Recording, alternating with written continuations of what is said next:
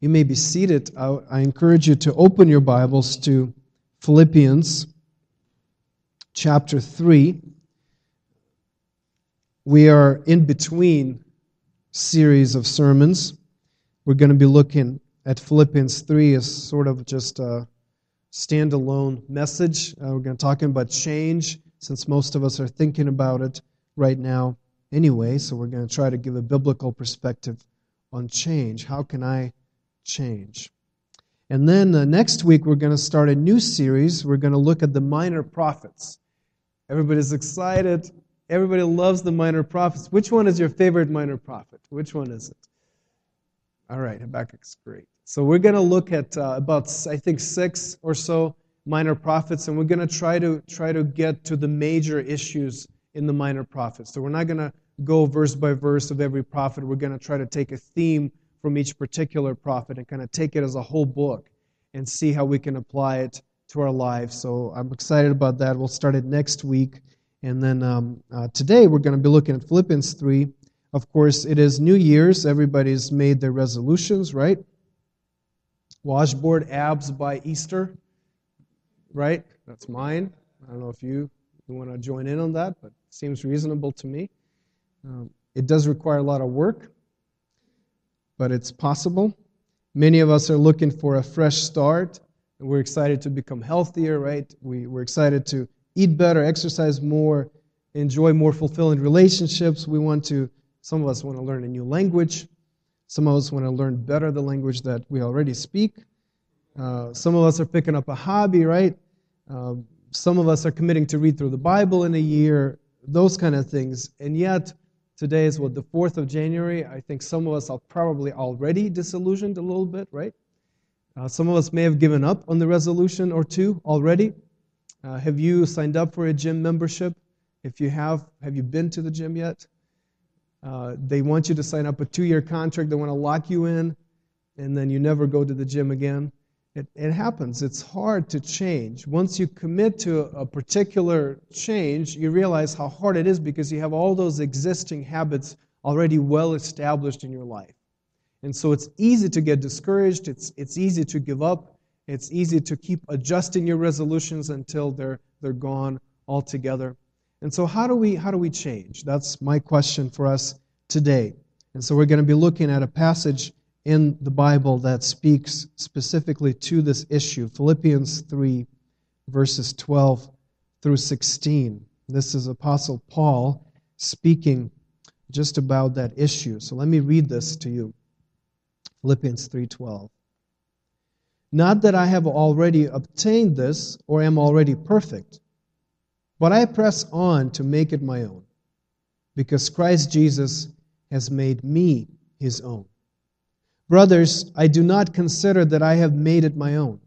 But one thing I do, forgetting what lies behind and straining forward to what lies ahead, I press on toward the goal for the prize of the upward call of God in Christ Jesus. Let those of us who are mature think this way. And if in anything you think otherwise, God will reveal that also to you. Only let us hold true to what we have attained. Well, that's our text. I want to look at four things in regards to change. I want to look at the need first, secondly, at the goal, thirdly, at the process of change, and lastly, at the motivation. The need, the goal, the process, and the motivation. I'm going to bring you down low a little bit and push you on some issues, but I'm, towards the end, I promise, I, I will lift you up and give you motivation for change, and hopefully you leave encouraged and resolved again to do what you need to do in your life. Now let's look at the need for it. Paul starts with a disclaimer. He says, Not that I have already obtained this or am already perfect, but I press on to make it my own. Now please remember who's writing these words the apostle himself, the man who wrote a third of the New Testament, right? There's 13 letters of Paul in the New Testament the man who almost single handedly converted the Roman world to Christ. You know, some people uh, say that Christianity is Paul's religion because he was so influential, he was so effective in spreading this new message of God's grace to all sorts of Roman and Greek cities. This is the man who had some remarkable spiritual experiences. And some of them he writes about in, in Scripture. He talks about visions, talks about being lifted up into heaven and, and knowing things that God can only reveal in a mystical vision like that. Most of us can't identify with that. We haven't had those kind of experiences. This is a man who has performed some stunning miracles. If you read the book of Acts, you see just how, how different Paul's ministry was from my ministry, perhaps. He, he did things by God's power that most of us will never experience. And yet, this is the man who says, I want to do better. I want to keep growing. Because I'm not perfect, he's saying. I haven't achieved, I haven't arrived yet, I haven't obtained this prize, this goal of my life. I still need to keep pushing. I'm going to press on because there's still more to learn. There's still more change that hap- needs to happen in my life. He's writing these words, by the way, in prison. Right? So not only is he very accomplished on the one hand, and it's easy to just sort of rest on the laurels of, of success. But it's also uh, understandable if he would be discouraged. And if he would say, Well, I've done my part, right? This is the end of my life. This is the end of my ministry. What else do I need to change? And, and be discouraged about it, prison and wait until it's all over. And yet, there's no complacency in Paul's words. He's saying, I haven't arrived yet. I haven't obtained the prize. I will keep pushing, I will press on because I'm not perfect yet. And so he is determined to change. Now, I hope that it's an encouragement to you, right? Because none of us are perfect and none of us should be complacent. If Apostle Paul still hopes to change, if he still hopes to grow and he thinks he needs to grow because he's not perfect, well, none of us are. We need to change. We can't be complacent either. The, the root of change lies in what John Piper calls holy dissatisfaction. We must be dissatisfied with our progress, with who we are. We must want more change. We must pursue God and expect Him to continue to grow us, to continue to change us, to continue to teach us and use us. This is a normal Christian response to our lives. Is to say, I'm not perfect, so I don't need to be complacent. I don't need to settle for what it is now. I don't need to just kick back and say, that's fine. I need to keep going. I need to keep changing. What we find both in the scriptures and in the vast experience of the church through the centuries is that the more mature believers, realize how much more they still need to change. Even those, and you know, we don't believe that in this church, it seems pretty obvious from Scripture to me, but some believers believe that, that you can become perfect in this life. Now, what's interesting is that the people who believe that, they believe that it's a theoretical possibility. None of them claim that they are, in fact, perfect, or they have, in fact, achieved that. The people who have, who like John Wesley, for example, who he believed that at some point in the Christian life you could become perfect, as in you will stop sinning. And yet he never claimed that he'd accomplished that, that he did that. He knew that he still needed to grow. So if people like the Apostle Paul and John Wesley and others that, that are spiritual giants in our eyes, they're saying, I need to grow, how much more should we be saying, I need to grow. I need to change too. The more we change, the more we grow, we must realize how much more we still need to grow and change. Matthew Henry, the great Puritan commentator, observed wherever there is true grace, there is a desire of more grace and a pressing towards the perfection of grace. So if God has given you grace, if God has done something in your life, if God has converted you, if God has blessed you in any way, the normal reaction to that experience would be, I want more of that. There's a desire for more grace. And there's a res- resolve to push forward until that grace is perfected in eternity. So you don't rest. You keep pushing, you keep, keep pressing on, as Paul says. And yet, we look around and we look perhaps at our hearts, we look perhaps in our congregation, we look perhaps at the Christians in our city, and we say complacency is all too common. So many of us are just happy with the way things are. Serious pursuit of God and commitment to holiness is, is so rare. You know, in churches today, church discipline is a rare thing. We don't want to address sin. But by not addressing sin, what we're doing is we're leaving people in an immature state. Because nobody wants to come across as judgmental, and I understand that, of course. I don't want to come across as judgmental. And yet, unless we address each other's sins, what we're really communicating, we're saying holiness doesn't matter. And we can just remain in our sins and accept each other as we are, and we'll, we'll be fine. So we settle. We become complacent spiritually. And many churches affirm that complacency. And so we tailor our services to the lowest denominator. And we say, well, we're not going to do this because not everybody's going to understand. But how about teaching people to understand and grow? And so we don't want to challenge people because we don't want them to be turned away. Yeah, but how about challenging people so that they do grow and bring them in? That's hard. And both the parishioners are not expecting that, and frankly, the pastors are not doing that very much. We live in a culture where complacency is okay, right? We talk about just, just the way I am. It's okay to be the way I am. And yet, in Scripture, we see that change is necessary, that we have to feel this holy dissatisfaction with ourselves. Think about the metaphors of Christian life in Scripture.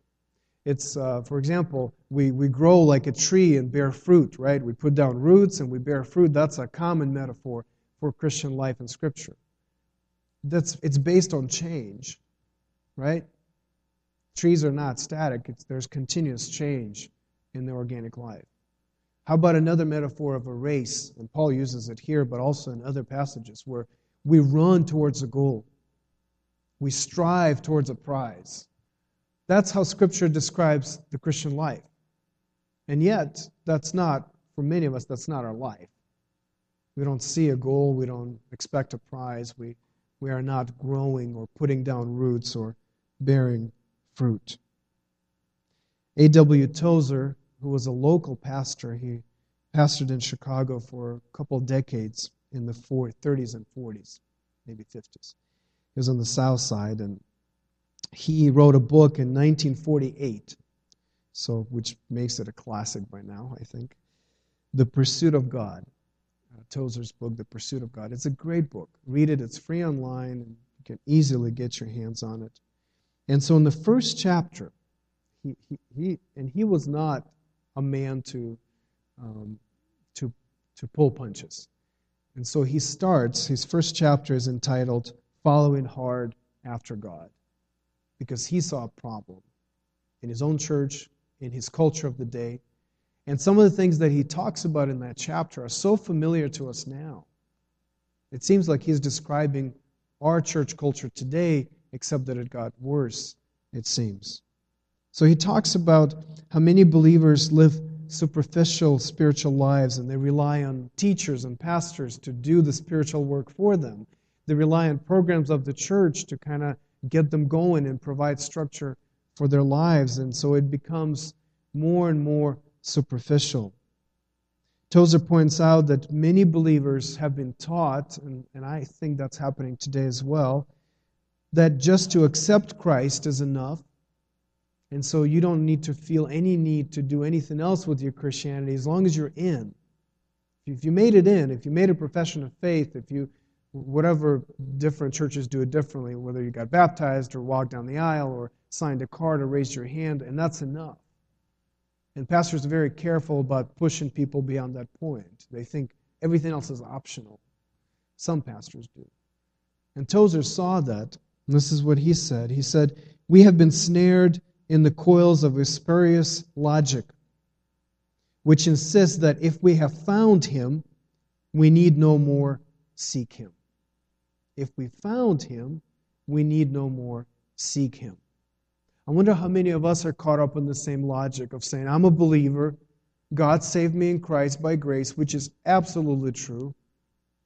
But what is the right response to the grace that's been given to you? To sit back and say, I'm okay, I don't need to do anything? No, you don't need to do anything for sure. But why don't you want to do something? Why don't you want to grow? Why don't you want to glorify God with your new life now? Change is necessary. Friends, no one has arrived. No one can claim perfection.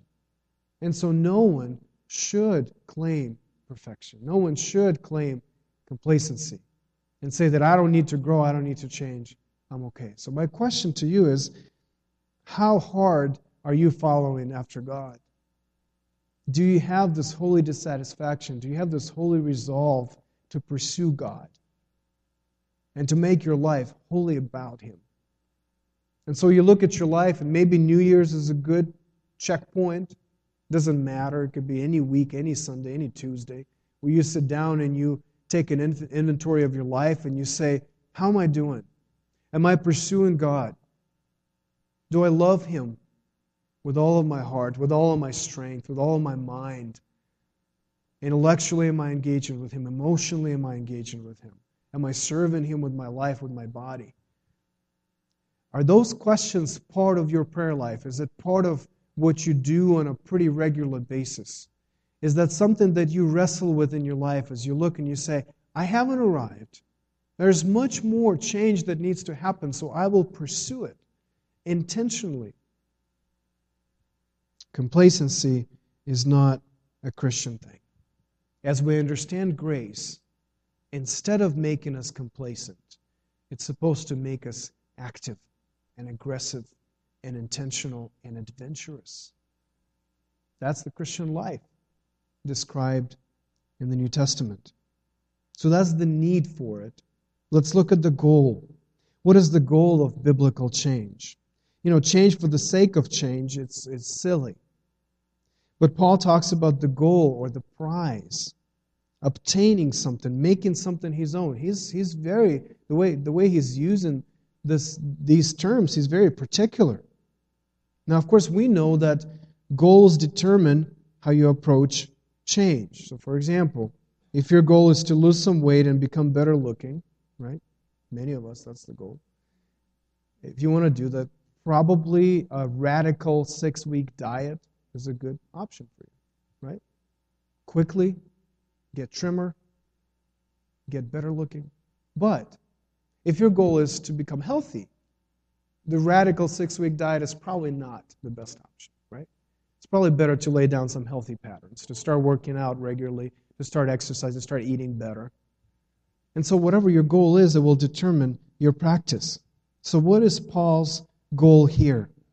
Now, to understand what he's striving for, what he's pressing on for, toward, we need to look at the previous verses of chapter 3 because he's been talking. Remember, this is a letter He's just been talking about something, and now he makes the statement about change. So I'm going to read verses 8 through 11 to give us some context, and you will see what exactly he means about this goal or this prize. Verse 8 Indeed, I count everything a law, as loss because of the surpassing worth of knowing Christ Jesus, my Lord. For his sake, I have suffered the loss of all things and count them as rubbish in order that I may gain Christ and be found in him, not having a righteousness of my own that comes from the law, but that which comes through faith in Christ, the righteousness from God that depends on faith, that I may know him and the power of his resurrection, and may share his sufferings, becoming like him in his death, that by any means possible I may attain the resurrection from the dead. Now, if you read a passage like that, clearly Paul is pursuing Christ himself. He wants to know him and the power of his resurrection. He wants to share his sufferings to be like him in his death. There's a there's a focus on Christ himself, on his person. He wants to know him better, he wants to be like him. So Paul's pursuit is very focused. And yet, there's also a pronounced eschatological hope, meaning that he's looking into the future. Paul wants to attain the resurrection from the dead. He wants heaven. He wants to realize the upward call of God in Christ. So, to use Paul's racing metaphor, if you imagine the spiritual life or the life in general as a race, as Paul does here, we might say that Christ is the goal, the finish line, and heaven is the prize awarded to the runner. So, Christ is the goal. This is all that we're striving for. We're, we're focused on Him. We're going towards Him. We're running to Him. And then the prize is a fuller experience of Christ at the resurrection of the dead in eternity, or what we call heaven. You see, Christ is the point. But the fullest experience of Christ can only happen in perfection, in eternity, in heaven. So Paul knows that not until the resurrection, not until he goes to heaven, not until sin is eradicated and eliminated from this world, not until he has a glorified body, not until all of those things are done, he can now fully experience Christ. Now, his experience now is real. Our experience of Christ is real, and it's increasing, which is why we keep pressing on. But then, when in glory, everything is going to break open. And then finally, we get to experience Christ to the fullest, enjoy Him forever. So, what we see here is that Paul is focused on Christ, anticipating the resurrection of the dead. But his goal, his point in life, is to know Christ, to serve Him, to realize the fullness of fellowship with Him. So, as you look at your life, let's apply it. As you consider change, the question to ask is where in my life am I lacking Christ? How do I know Him better? How do I experience Him more fully? Would you be honest with yourself? You don't have to say anything out loud. But I'm just going to ask you to be honest in your own hearts. Look at your life and imagine your life as a house a house that has many rooms. And as you walk through your house, use your imagination. Right? Barney says, imagination. So watch a lot of Barney at home. Use your imagination and imagine your life as a house full of rooms. And as you walk through those rooms, which rooms are wide open to Christ? Which rooms are locked and you don't want Christ to go in there? Which rooms need to be organized and picked up and just cleaned up a little bit? It's okay if Christ goes in there. You're not proud of that room, but you know, it's all right. There's some mess there, but it's okay. And which rooms need deep cleaning? You just really need to get in there. You just really need to fix it up. If you think about your life this way, that's how you understand change. Get in those rooms. Invite Christ into those rooms. Unlock those doors. Clean up the mess. Which ones of the rooms that you need to address in your life? And by the way, even though we are a church, I'm not just talking spiritually. It applies to all of your life. And we can throw in any part of your life into it. Don't think of this as just applying to your spiritual life. Your spiritual life affects absolutely everything in your life. So, yes, think about health. Yes, think about finances. Think about work. Think about relationships. Think about family. Think about your literal house. Think about all of that. Where is Christ lacking? Where is he not invited to be? Where is he not welcomed in your life? Think about it this way be honest with yourself. You can't change unless you start with this holy dissatisfaction and you start thinking about your life and you be critical about your life. It's okay. We'll balance it out towards the end, but it's okay to be critical right now and say, what is it? in my life that needs growth, that needs change. Now, I'll give you an example how it's not just spiritual. I, I, this is funny for me to talk about because you can't tell by the way I look, but I did start working out a couple years ago. Thank you. Um, I've recently talked to Daniel, and he helped me with some other routines. So I'm, I'm actually I have routines now, which is funny, but I'm I'm imperfect in that for sure, and I give up and I pick it up again and all that stuff. But my motivation is absolutely spiritual for that. I realized at one point that I want to, if I want to be a good dad to my children, especially to Evie that's getting stronger, right? And occasionally needs to be carried upstairs. I better do something with this body right here because it's not getting stronger naturally. So I need to do something. I need to do healthier. I need to be healthier. I've realized that uh, if, if I want to be a good pastor, that yeah, when I feel better physically, it helps. I do better at work, right? I have more energy. And so when I run sometimes, when I run, this is no joke. I really do think about Jesus. I really do. And and when and that when I have that, you know, last five, ten minutes that I have to make it home, just forget my regiment. I just need to make it home at that point. And I need that extra motivation. I do think of Jesus. And I think this is a part of my life, this is the physical part of my life that He too needs to rule over. That He needs to be the Lord of this as well. Not just the spiritual, but the physical my body.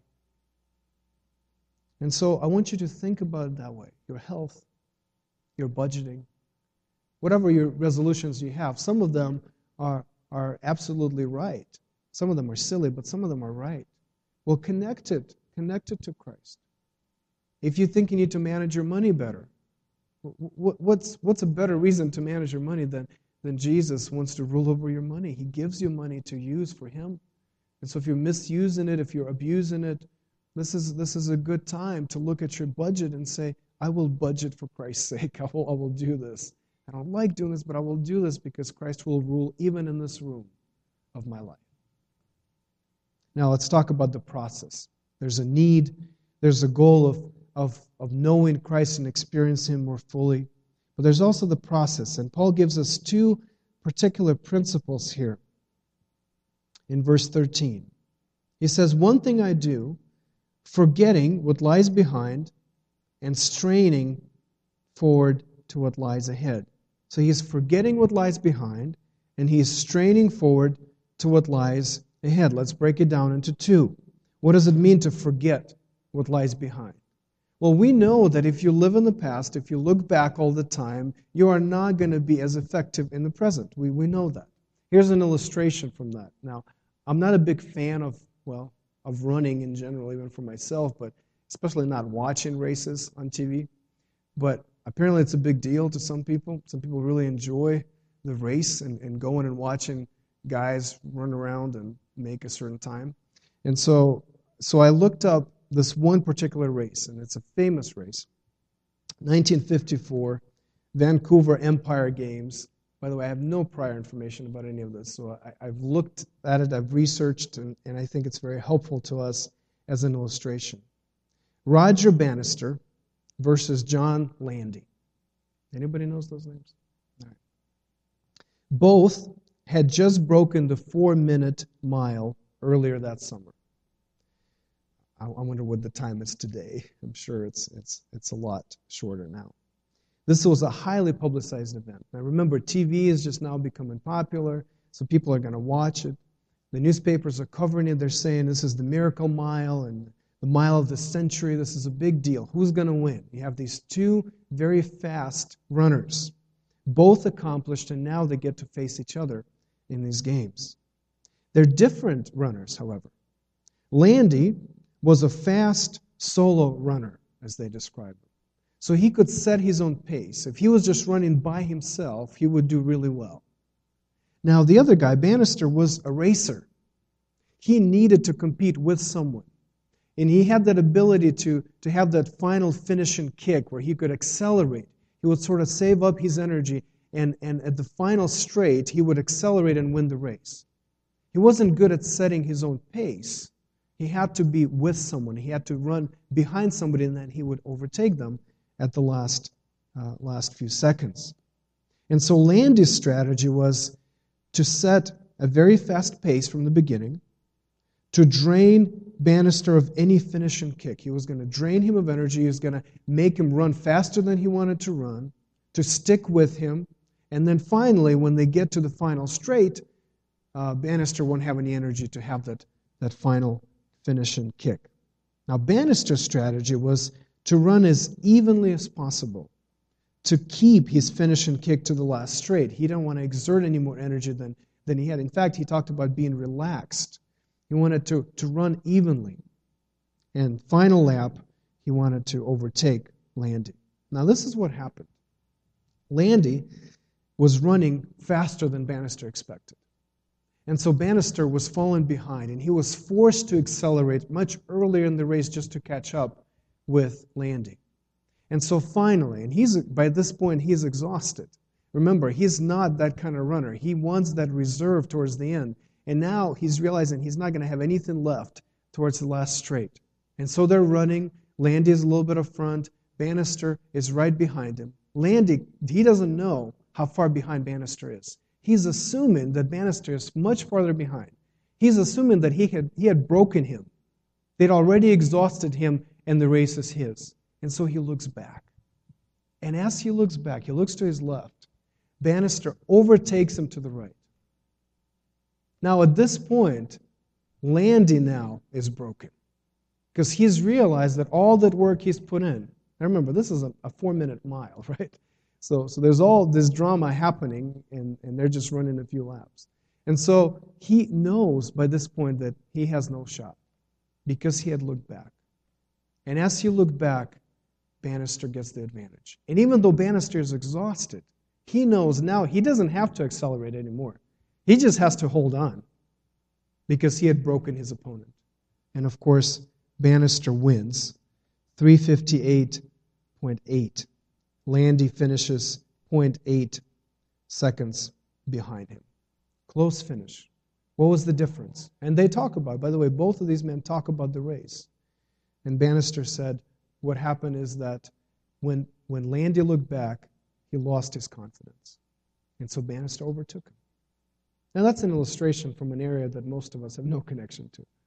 But we know in our lives that when you look back, when you focus on the past, when you live in the past, you constantly replaying your past accomplishments or failures, it could easily prevent you from living a full life in the present. I'm going to use another illustration that some of you will not identify with, but there was a movie, Napoleon Dynamite. Anybody seen that movie? Switching gears here a little bit. Uh, do you remember Uncle Rico? No relation to our Ricos, by the way. No relation. But, but he was this, this middle aged uncle who lived in the van and just always had these odd jobs. And all he wanted to talk about is what happened to him in high school. He's saying, back in 82, I could throw a football a quarter mile. And he keeps talking about that. And, and he keeps trying to, to throw his football. And he's saying, if coach would have kept me in, we would have won state. And it's all he talks about. And because he's so focused on his past accomplishments and past failures, he can't live a normal life now. He's caught up in the past. That's where he lives. That's where his mind is. And so he is unable to make good decisions for the present. He can't get a good job. He can't form any meaningful relationships because he lives in the past. And so our past failures can easily prevent our future accomplishments our past accomplishments, if you relive in the glory days of the past, can make you settle for present failures. You can say, well, that's okay if I'm not doing that well now, because I did really well back in 82. Now, Paul is not advocating disregarding the past altogether. In fact, in verse 16, he says, only let us hold true to what we have attained. So he understands there are some things from the past you need to be mindful of. You need to build on something that had happened. Certainly that's true. But there is an unhealthy looking back, right? There's an unhealthy obsession with the past that prevents you from doing something now. So let's not disregard our past accomplishments. You can celebrate them, that's okay. But let's not dwell on them. Let's not define ourselves by what happened. Let's not ignore past failures, but let's not allow them to paralyze us now. So I'm going to encourage you to read the Bible in a year, this year again. And we have some copies that are available, the plans available in the back of the Connect table. You're welcome to pick one up, or I can email it to you if you'd like. But for some of us, you know, we've tried that before. And we stopped somewhere around Leviticus. We did good for the month of January, maybe February. But then you get to Leviticus, it's hard. And so some of us give up. Now, if you live in the past, if you don't forget that, if you keep looking back, you don't want to pick it up again. But if you want to forget what lies behind, pick it up again. Start at Leviticus. You know, the plans are just tools, they're just helps. Don't let that define you. Pick it up again. Start again. Do better this time. Don't dwell on the past failure. Now, for some of us, of course, we have read the Bible in a year and maybe several times. You know, 16 years ago, I did that. And so now, anytime it's brought up, you're like, well, I don't need to do that anymore. I did it, did really well, crossed off all the, all the Bible books and chapters, did good accomplished. And so that prevents you now from doing that. Why not? Read more of the Bible. Figure out your own system if you want, it doesn't matter. But don't let your prior accomplishments or prior failures keep you from reading God's Word. Now, Paul also says that we forget what lies behind, but we strain forward to what lies ahead. Along with not looking back comes a forward focus on what lies ahead. Again, please notice that there's no complacency here. He's saying we are pressing on, we're, we're straining forward. You, you hear even in the English translation the strain, right? You're straining, you're reaching, you're stretching. You're looking forward. Your life is forward focused. You're, you're, you're forgetting what's behind and you keep pushing and you keep running towards. Like a racer, you go towards the finish line. There's drive here. He's not giving up, he's not quitting, he keeps pushing and pursuing. That's hard to talk about these kind of things in, in my generation and in the younger generation. Uh, there was a song, John Mayer wrote a song, and again, I, I use it as an illustration. I realized, man, that's probably 15 years ago or 10 years ago when he wrote the song. But um, those back in my glory days, I suppose. And so the, the song was Waiting on the World to Change. And, and he was given an interview um, on the radio station. I was listening to it, and he was just saying how for his generation, there's no longer this desire to change the world. They got disillusioned with that. That's the prior generation. That's the baby boomers that wanted to change the world. Now, our generation, we're sort of just waiting for the world to change. Right? We're not committing to particularly a lot of causes necessarily. We're not expecting a whole lot, but we would like it to change. And so we kind of sit back and wait for the world to change. But that's not the Christian attitude.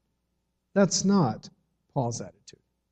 He's saying you strain forward, you reach forward, you run until you reach the finish line. You go at it, you go for change.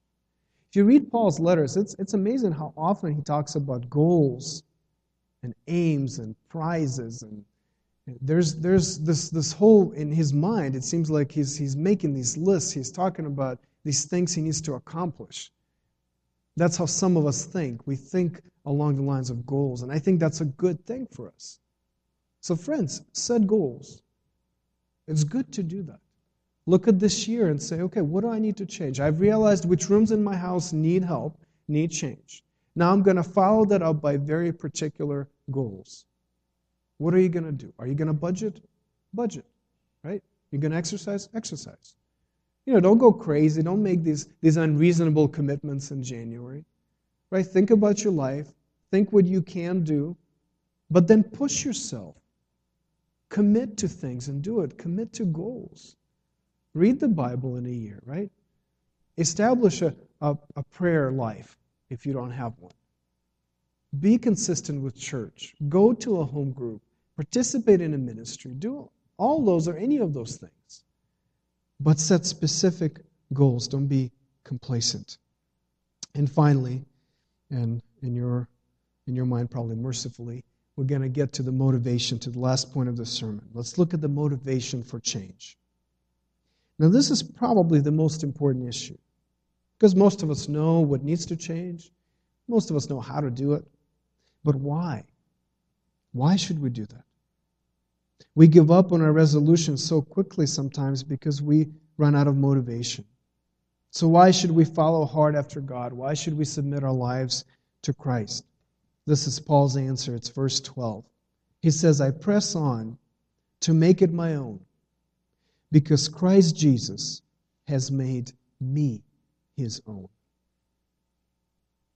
Once you get this gospel logic, and to the degree that you get this gospel logic, you will not lack motivation for change.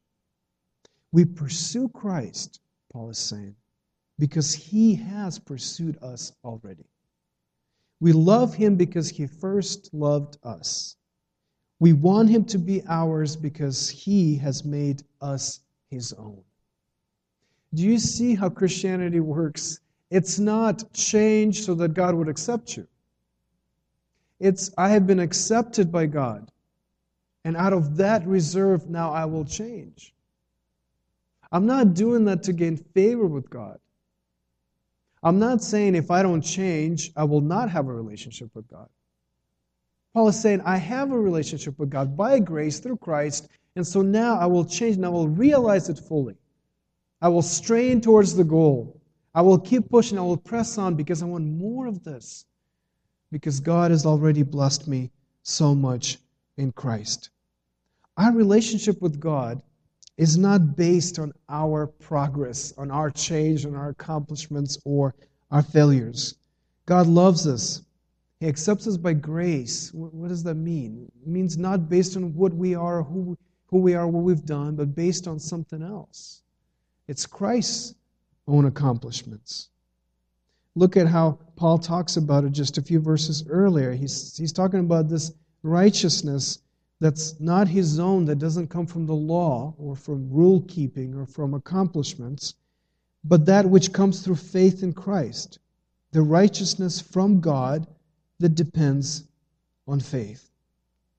That's what he means. He means that our relationship with God isn't based on us, but it's based on what Christ has done for us.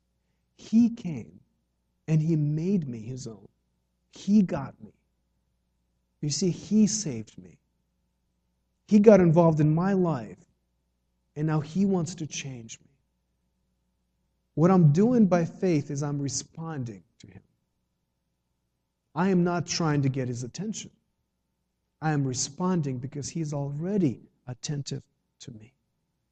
His affection is already for me. I'm already eternally connected to Him.